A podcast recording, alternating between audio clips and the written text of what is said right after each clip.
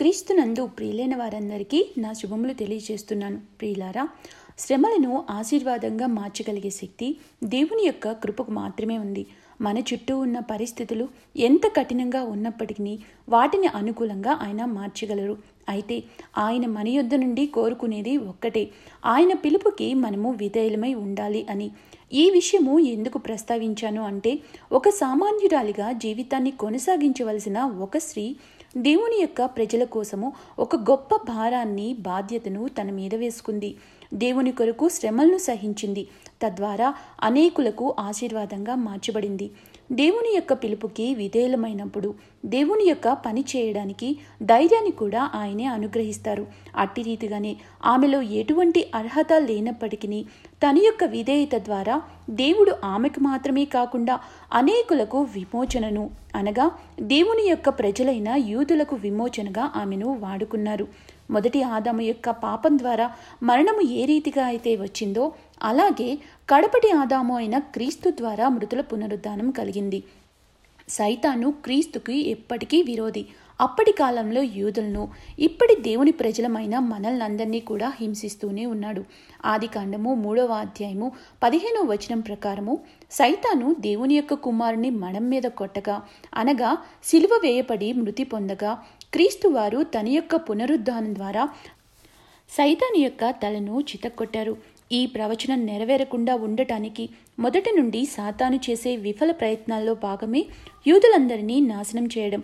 యూదా జాతి నుండి క్రీస్తు వారు వస్తారు అని తెలిసి మొదటి నుండి అంతరాయాన్ని ఆ జాతికి కలిగిస్తూనే ఉన్నాడు.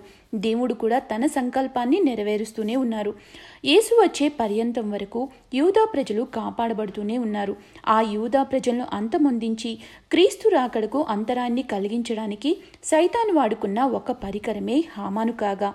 తన ప్రజలను అనగా యూదా జాతి వారిని రక్షించడానికి దేవుడు ఎంచుకున్న ఆయుధమే ఎస్తేరు. అవునండి ఈ దినము యూదా జాతి ప్రజలను ఆ ఎస్తేరు ఏ విధంగా రక్షించుకోగలిగిందో అందుకుగాను ఆమె చేసిన తీర్మానం ఏంటో క్లుప్తంగా మీ ముందుకు తీసుకురావడానికి నేను ఇష్టపడుతున్నాను. మొదటిగా ఎస్తేరు గ్రంథం గురించి తెలుసుకుందాం. క్రీస్తు పూర్వము రెండు వేలు. ఇది అబ్రహాం గారు జీవించిన కాలము. అయితే క్రీస్తు పూర్వము పదిహేను వందలు ఇది మోషే గారు జీవించిన కాలం. ఇంకా దావీదు గారు క్రీస్తు పూర్వము వెయ్యి సంవత్సరాల కాలంలో జీవిస్తే దీని తర్వాత ముఖ్యంగా రెండు కాలాలు ఉన్నాయి. ఒకటి క్రీస్తు పూర్వము ఏడు వందల ఇరవై రెండు.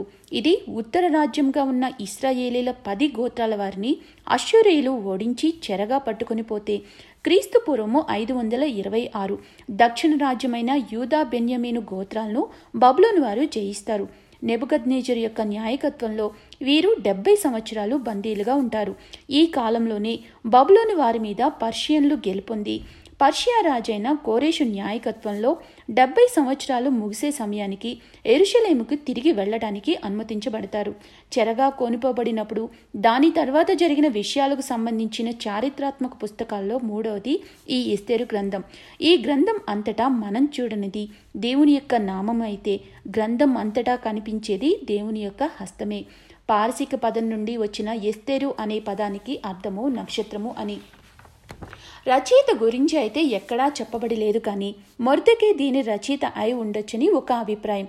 దేవుని పేరు చెప్పకుండానే యూదులకు కలిగిన రక్షణ గురించి గొప్పగా తెలియచెప్పిన గ్రంథం. అంతేకాదండి దేవునికి గొప్ప మహిమను తెచ్చిన గ్రంథం. ఒక వ్యక్తిని దేవుడు గనపరిచినప్పుడు హెచ్చించినప్పుడు తాను ఎందు నిమిత్తమే హెచ్చింపబడ్డాడో ఆ పని నిమిత్తమే తాను ఎలా సిద్ధపడాలో తెలిపే గ్రంథం. తమ స్వంత దేశమైన పాలస్తీనాకి తిరిగి వెళ్ళకుండా పారసీక దేశంలో జీవిస్తున్న యూదుల కొరకై వ్రాయబడిన గ్రంథం.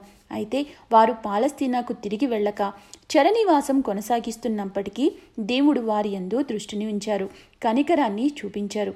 ఇందులోని ముఖ్యమైన మనుషులు ఎస్తేరు మొర్దకై అహశ్వరోషు రాజు హామాను.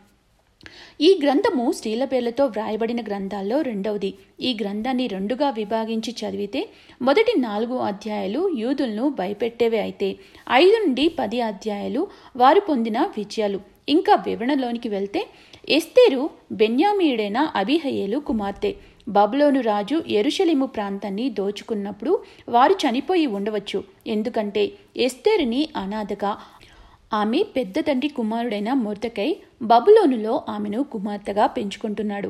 ఎస్తేరు దైవభక్తి గలదే యూదుల ఆచారాలతో సంపూర్ణ విధేయతలతో మొద్దక యొద్ద జీవిస్తూ ఉంది. ఒకనొక దినమున అహశ్వరోషు గొప్ప విందు జరిగిస్తున్న దినములయందు పట్టపురాణి అయిన వస్తి యొక్క సౌందర్యాన్ని అందరికీ కనపరచడానికి రాజ ఆజ్ఞను జారీ చేయగా ఆమె తిరస్కరిస్తుంది. అత్యాగ్రహుడైన రాజు ఆ కారణం చేత ఆమెను పట్టపురాణిగా తొలగించి ఆ స్థానంలో మరొక రాణిని ఎన్నిక చేస్తాడు. ఆ ఎన్నిక కొరకు అనగా ఆ అందాల పోటీలో ఎంపిక కొరకు ఎస్తేరు అందరి కన్యకలతో పాటుగా అంతఃపురంలో హేగే వశమున అప్పగించబడుతుంది. అయితే దేవుడు ఈ ఎస్తేరును హేగే యొక్క దృష్టికి ఇంపైనదిగా దయ పొందినదిగా దేవుడు కనపరుస్తారు. ఆమెకు ఏడుగురు చెలికత్తల్ని ఏర్పరిచి అంతఃపురంలో శ్రేష్టమైన స్థలమందు ఉంచుతారు. ఎస్తేరు హేగే ఇచ్చిన అలంకారమే తప్ప లోక సంబంధమైన అలంకారాలను కోరక దేవునిపైనే నమ్మకముంచి రాజు ఎదుటకు ఆమె తీసుకుని రాబడగా రాజు వలన కూడా దయా దాక్షిణ్యాలు పొందినదై పట్టప్రాణిగా ఎన్నిక చేయబడుతుంది. స్త్రీలందరికంటే రాజు ఎస్తేర్ని ప్రేమిస్తారు. కన్యకలందరికంటే ఆమె దయా దాక్షిణ్యాలు పొందెను అని ఎస్తేరు గ్రంథము రెండవ అధ్యాయము పదిహేడవ వచనంలో వాక్య భాగమే సెలవిస్తుంది. ఇదిలా ఉండగా అగాగీయుడైన హమాను అనే అతన్ని రాజు ఘనపరిచి అధిపతులందరికంటే ప్రముఖ స్థానాన్ని అతనికి ఇవ్వగా రాజు ఆజ్ఞ ప్రకారము అందరూ ఆ గర్విష్ఠుడైన హామానికి మ్రొక్కగా మొర్దకై మాత్రము నమస్కరింపని కారణంగా అతనిని బట్టి హామాను బహుగా కోపించి యూదా జాతి వారందరినీ అంతమొందించుటకు రాజు యొక్క సమ్మతిని తీసుకొని వస్తాడు. ఈ హామాను యూదులకు శత్రువు అని వ్రాయబడి ఉంది మూడవ అధ్యాయము పదకొండవ వచనంలో. అసలు ఈ హామాన్ ఎవరంటే? ఇస్రాయేలు ప్రజలు ఐగుప్తు చెర నుండి విడిపించబడినప్పుడు ఇస్రాయేలీలతో మొదటిగా యుద్ధానికి దిగిన వారే ఏసావ సంతతి అయిన అమాలేకేలు నిర్గమాకాండము పదిహేడవ అధ్యాయము పదహారవ వచనము.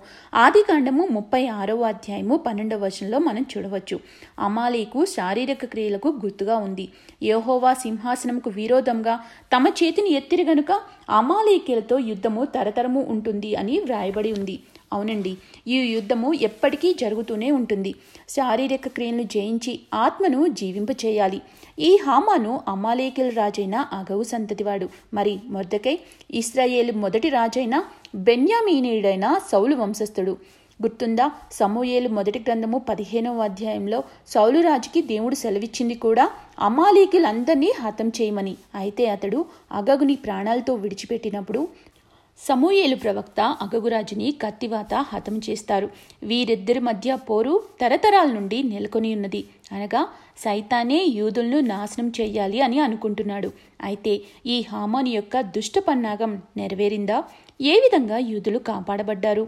ఇందులో ఎస్తేరు యొక్క పాత్ర ఏమిటి? ఆమె చేసిన తీర్మానం ఏమిటో చూద్దామా? ఎస్తేరు గ్రంథము నాలుగవ అధ్యాయము ఏడు మరియు ఎనిమిది వచనాలు. యూదులందరూ ఏ విధంగా హతం చేయబడుతున్నారో ఆ ఆజ్ఞాప్రతిని రాజుచే నియమించబడ్డ హతాకు ఇచ్చి పంపి రాజును వేడుకుని జనుల విషయమై విన్నపం చేయమని మొర్దకై ఎస్తేర్ని కోరతాడు. అందుకు బదులుగా ఎస్తేరు రాజు ఆజ్ఞ లేకుండా రాజు యొక్క అంతఃపురమును ప్రవేశిస్తే మరణదండన అని నేటికి ముప్పై దినముల నుండి తాను రాజునందుకు పిలువబడలేదని మొర్దకైకి కబురు పంపగా మొర్దకై అక్కడ ఒక గొప్ప మాటను అంటారు. తనలో దాచబడిన విశ్వాసము ఒక్కసారిగా కట్టలు తెంచుకుంటుంది. అదేమంటే ఈ సమయమందు ఏమీ మాటలాడక మౌనంగా ఉన్న ఎడల మరి ఒక దిక్కు నుండి సహాయం వస్తుంది. ఈ సమయమును బట్టియే నీవు రాజ్యమునకు వచ్చితవేమో ఆలోచించుకొనమని చెప్పాను. చూడండి మరొక దిక్కు అంటే అతడు యోధుల యొక్క విమోచన గురించి ముందుగానే ప్రవచిస్తున్నట్లు ఉంది కదా. అంతగా నొక్కి చెప్తున్న ఆ మాట వెనుక ఉన్న ఆ బలమైన విశ్వాసము ఎస్తేరుని కదిలించలేదు అని అనుకుందామా? మరి ఆ ఎస్తేరు ప్రతిస్పందన ఎలా ఉంది? పదహారవ వచనం. అప్పుడు ఎస్తేరు మొద్దకేతో మరలా ఇట్లనెను. యూదులందరినీ సమాజ మందిరంన సమకూర్చి నా నిమిత్తము ఉపవాసముండి మూడు దినములు అన్నపానములు చేయకుండుడి. నేనును నా పనికత్తెలు కూడా ఉపవాసముందుము. ప్రవేశించుట న్యాయ వ్యతిరేకంగా ఉన్నను. నేను రాజు ఎద్దను ప్రవేశించెదను. నేను నశించినా నశించెదను. చూసారా ఈ ఒళ్ళు గగ్గురు మనిపించే ఈ తీర్మానం అనుమతి లేకుండా రాజునద్దకు ఎలా ప్రవేశించింది? ఈ వచన భాగం నుండి కొన్ని విషయాలను మనం పరిశీలిద్దాం. మొదటిగా ఎస్తేర్ యొక్క దైవభక్తి. ఈ వచన భాగాన్ని గనుక చూసినట్లయితే మొదటిగా ఆమె ప్రార్థనకే ప్రాధాన్యతను ఇచ్చింది. అది కూడా ఉపవాస ప్రార్థన. తాను తన పనికెత్తలే కాకుండా యూదులందరినీ ప్రార్థనకు ప్రేరేపించింది. ప్రియులారా సమస్యలు మనల్ని చుట్టుముట్టినప్పుడు ధైర్యాన్ని కోల్పోక ప్రార్థనలో కనిపెట్టాలి. ఎక్కడ ఇద్దరు ముగ్గురు నా నామంన ప్రార్థన చేస్తారో వారి మధ్యన నేను ఉంటాను అని ప్రభువారు సెలవిచ్చారు. అనేక స్వరాలు గొంతెత్తి విలపించగా ఆ ప్రార్థన వారికి విమోచనను తెచ్చిపెట్టింది. అవునండి ప్రార్థనతో దేశాలే కదిలించబడ్డాయి రాజ్యాలే కూలిపోయాయి రాజ్యాంగాలే సవరించబడ్డాయి. ఈ ప్రజల మరణము వారిని చుట్టుముట్టుకుంది అని తెలిసినా కూడా ఆ దేవాది దేవుని ముందు మోకరిల్లారు. ఆ భగవంతునికే మొరపెట్టారు. మరి అటువంటప్పుడు కరుణగల మనదేవుడు జోక్యం చేసుకోకుండా ఆగగలరా? మొర్దకే కోసం ఏ ఊరికైనైతే సిద్ధం చేశాడో అదే ఊరికై ముద హామనే మరణమయ్యాడు. ఇంకా రెండవదిగా ఎస్తేరు ఎవరికి ప్రాధాన్యతనిచ్చిందో చూద్దాం. ఎస్తేరు తాను మొదటిగా రాజు యొక్క సన్నిధికి వెళ్ళలేదు. ఆ రాజు దయ పొందే కన్నా. ఆ రాజుకే దయ కలిగే హృదయాన్నిచ్చిన ఆ దయామయుడికి మొదటి ప్రార్థన విన్నపాన్ని చేసింది. ఇంకా మూడవదిగా ఎస్తేరు చూపిన తెగువ. రాజాజ్ఞను తిరస్కరించిన వస్తీ గురించి తెలిసి కూడా ఈమె కూడా మరొక సాహసానికి ఓడికట్టింది రాజు ఆజ్ఞ లేకుండానే రాజు ఎద్దుకు ప్రవేశించడానికి సిద్ధపడింది. నూట పద్దెనిమిదవ సంకీర్తన తొమ్మిదవ చరణాన్ని చూసినట్లయితే రాజులను నమ్ముకున్నట కంటే యహోవాను ఆశ్రయించుట మేలు అని వాక్యభాగం సెలవిస్తూ ఉంది. ఎందుకు రాజుగారిని వెంటనే కలవకుండా ఆమె ఆలస్యం చేసింది? కాలాలు సమయాలు పరిస్థితులన్నీ అనుకూలంగా మార్చగలిగే ఆ శక్తిమంతుడైన దేవుని యొద్ద కనిపెట్టడానికి. రాజు కన్నా దేవుడే మిన్నా అని ఆ దేవునికే మొదటి ప్రాధాన్యతను ఇచ్చింది. ఇంకా నాలుగవదిగా ఆమె చేసిన తీర్మానం. నేను నశించిన నశించెదను అని ఆమె తీర్మానం చేసింది. రాజుగారి కోపం గురించి తెలుసు. రాజాజ్ఞను మీరబోతుంది అని తెలుసు. పర్యవసానం తెలుసు. అయినప్పటికీ తన ప్రాణాన్ని పణంగా పెట్టింది. ఎవరి కోసము? తన జాతి ప్రజల కోసం. తన స్వార్థాన్ని ఆలోచించలేదే. తాను రాణిని అని అహం చూపలేదే. మొద్దకై యొద్ద ఏ వినయ విధేయతలతో అయితే పెరిగిందో వాటినే ఇప్పటికీ కలిగి ఉంది. మొద్దకై మాటను పెడచెవిన పెట్టలేదు. అధికారాన్ని బట్టి గర్వించను లేదు. తండ్రి అయిన దేవుని మాటకు విధేయతను చూపి తన ప్రాణాన్నే పణంగా పెట్టి ఎటువంటి అర్హత లేని మనందరి కోసము మనల్ని విమోచించడానికై బలి పశువుగా మారిన ప్రభు వారికి సాదృశ్యంగా ఉన్నది ఈ ఎస్తేరు. తన జాతి ప్రజల కోసము తన ప్రాణాన్ని లెక్క చేయలేదు. అంతే ఆమె యొక్క తెగవకు దేవుడు మెచ్చారు. రాజుగారి యొక్క హృదయాన్ని తెరిచారు. ఆమె రాజుగారిని కలుసుకొనగలిగింది. దయను పొందుకోగలిగింది. తన ప్రజలను రక్షించుకోగలిగింది హామాను అతని ప్రజలు అతని కుమారులు మరణమవగా. యూదుల యొక్క మరణ శాసనం తిరిగి వ్రాయబడి వారికి విడుదల కలిగింది. ప్రియులారా ఇప్పటిదాకా చూశాం కదా ప్రార్థనకి మొదటి ప్రాధాన్యతని ఇచ్చినప్పుడు దేవుడు సైతాన్ యొక్క ప్రణాళికను ఎలా తుత్తునేలు చేశారో దేవుని యొక్క పిల్లలకు వ్యతిరేకంగా శత్రువు ప్రణాళిక వేస్తే దేవుడు చూస్తూ ఊరుకుంటారా? నీకు విరోధంగా ఏ విధమైన ఆయుధం వర్దిలదు అని ఏషియా గ్రంథంలోనే మనం చూస్తాం కదా. మన దేవుడు రోషం కల దేవుడు. దేవుని ఇంటి నుండే తీర్పు మొదలవుతుంది అని మర్చిపోవద్దు. అయితే ఎస్తేరు వంటి ధైర్యము విశ్వాసము విధేయతలు మనలో ఉండాలి. ఒకవేళ ఇలాంటి సమస్యని ఎదుర్కోవాల్సి వస్తే రాబోయే విపత్తు ముందే తెలిస్తే ఇప్పుడు మనం ఎదుర్కొంటున్న సమస్య కూడా అటువంటిదే. మరి ప్రార్థనలో కనిపెడుతున్నామా? నా వరకు నేను సేఫ్గా ఉంటే చాలు అని అనుకుంటున్నామా? ఎస్తేరు విషయానికి వస్తే ఆమె అనాథ. అయినా కూడా ఆమెకు అంతటి అందాన్ని పట్టపురాణిగా అవకాశాన్ని ఇచ్చిన దేవుణ్ణి మర్చిపోలేదు. ఆ అవకాశం ఇచ్చింది తన ప్రజల యొక్క విమోచన కొరకే అని ఆమెకు ఇవ్వబడిన అధికారాన్ని దేవుని మహిమార్థమై ఉపయోగించింది. ఆ దేవుణ్ణి దైవభక్తిని విడిచిపెట్టలేదు. ఒకవేళ ఆమె వాటిని బట్టి అత్సహించి ఉంటే నిజంగా యూదులకు రక్షణ వేరే దిక్కు నుండి వచ్చేదేమో? దేన్ని బట్టి అత్సహిస్తున్నాము అందమా? ఆస్తిని బట్ట? చదువుని బట్ట? నీకున్న పేరు ప్రఖ్యాతులను బట్ట?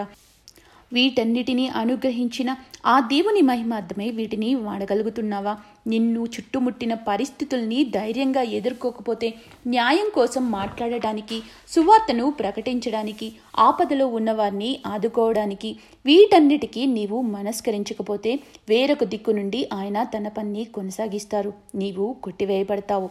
ఎస్తేర్ యొక్క ప్రార్థన దైవభక్తి వినయ విధేతల వల్లే అనాథగా ఉన్న ఆమె నూట ఇరవై ఏడు సంస్థానాలకు పట్టప్రాణిగా దేవుడు హెచ్చించారు. ప్రియులారా చివరిగా ఒక చిన్న మనవి. ఎస్తేరు నశించిపోతున్న తన జాతి పట్ల ఎంతో భారాన్ని కలిగి ఉంది. అట్టి రీతిగానే మన చుట్టూ కూడా నశించిపోయేవారు ఎందరో. అందరినీ రక్షించగల సమర్థుడు మన దేవుడు. అయితే మనం చేయవలసింది పరలోకాన్ని భూమిని కలిపే వంతెనను ప్రార్థనతో నిర్మించాలి. మరి అట్టి రీతిగా మన జీవితాలను సిద్ధపరచుకుందాం. అట్టి కృపాధన్యత పరిశుద్ధాత్మ దేవుడు మనందరికీ సహాయం చేయనుగాక. ప్రార్థన చేసుకుందాం. పరిశుద్ధుడా నీ నామమునకు స్థుతి స్తోత్రాలు చెల్లిస్తూ ఉన్నాం. తండ్రి ఎన్నో ఆపాయ పంచులను దాటిస్తూ ఇప్పటి వరకు మమ్మల్ని సజీవులుగా నిలిపారు. మీకు స్థుతులు క్రైస్తవ జీవితానికి ప్రార్థన విశ్వాసము విధేయతలే ఒక ఆయుధమని ఎస్తేరు జీవితం ద్వారా మాకు నేర్పారు. అయ్యా కష్టాలు మమ్మల్ని చుట్టుముడుతూ ఉన్నాయి. తెగులు కలవర పెడుతూ ఉంది. మరణం ఎప్పుడు మృంగుదునా అని గడప వద్దే కాచుకొని ఉంది. మాకు ధైర్యాన్ని దృఢ విశ్వాసాన్ని మాకు దయచేయండి. ఎస్తేరు ప్రాణాలకు తెగిస్తే యూదులందరూ ప్రార్థనలో మొరపెట్టారు. మీరు తప్ప మాకు దిక్కు ఎవ్వరూ లేరు. మృత్యుతో పోరాడుతున్న ప్రియులకు విడుదల దయచేయండి. ఆప్తుల్ని కోల్పోయిన వారికి ఆదరణ దయచేయండి. మరి ముఖ్యంగా కుటుంబాల్ని ప్రాణాల్ని లెక్క చేయక కృషి చేస్తున్న హెల్త్ వర్కర్స్ని జ్ఞాపకం చేసుకొని మీ కాపుదల దయచేయండి. మీ రెక్కల నీడలో భద్రపరచండి. వాక్యం విన్న ప్రతి ఒక్కరిని దీవించి ఆశీర్వదించమని త్వరలో రానయ్యున్న యేసుక్రీస్తు వారి అతి పరిశుద్ధ నామంలో వినయంతో వేడుకుంటున్న మా పరమతండ్రి. ఆమెన్.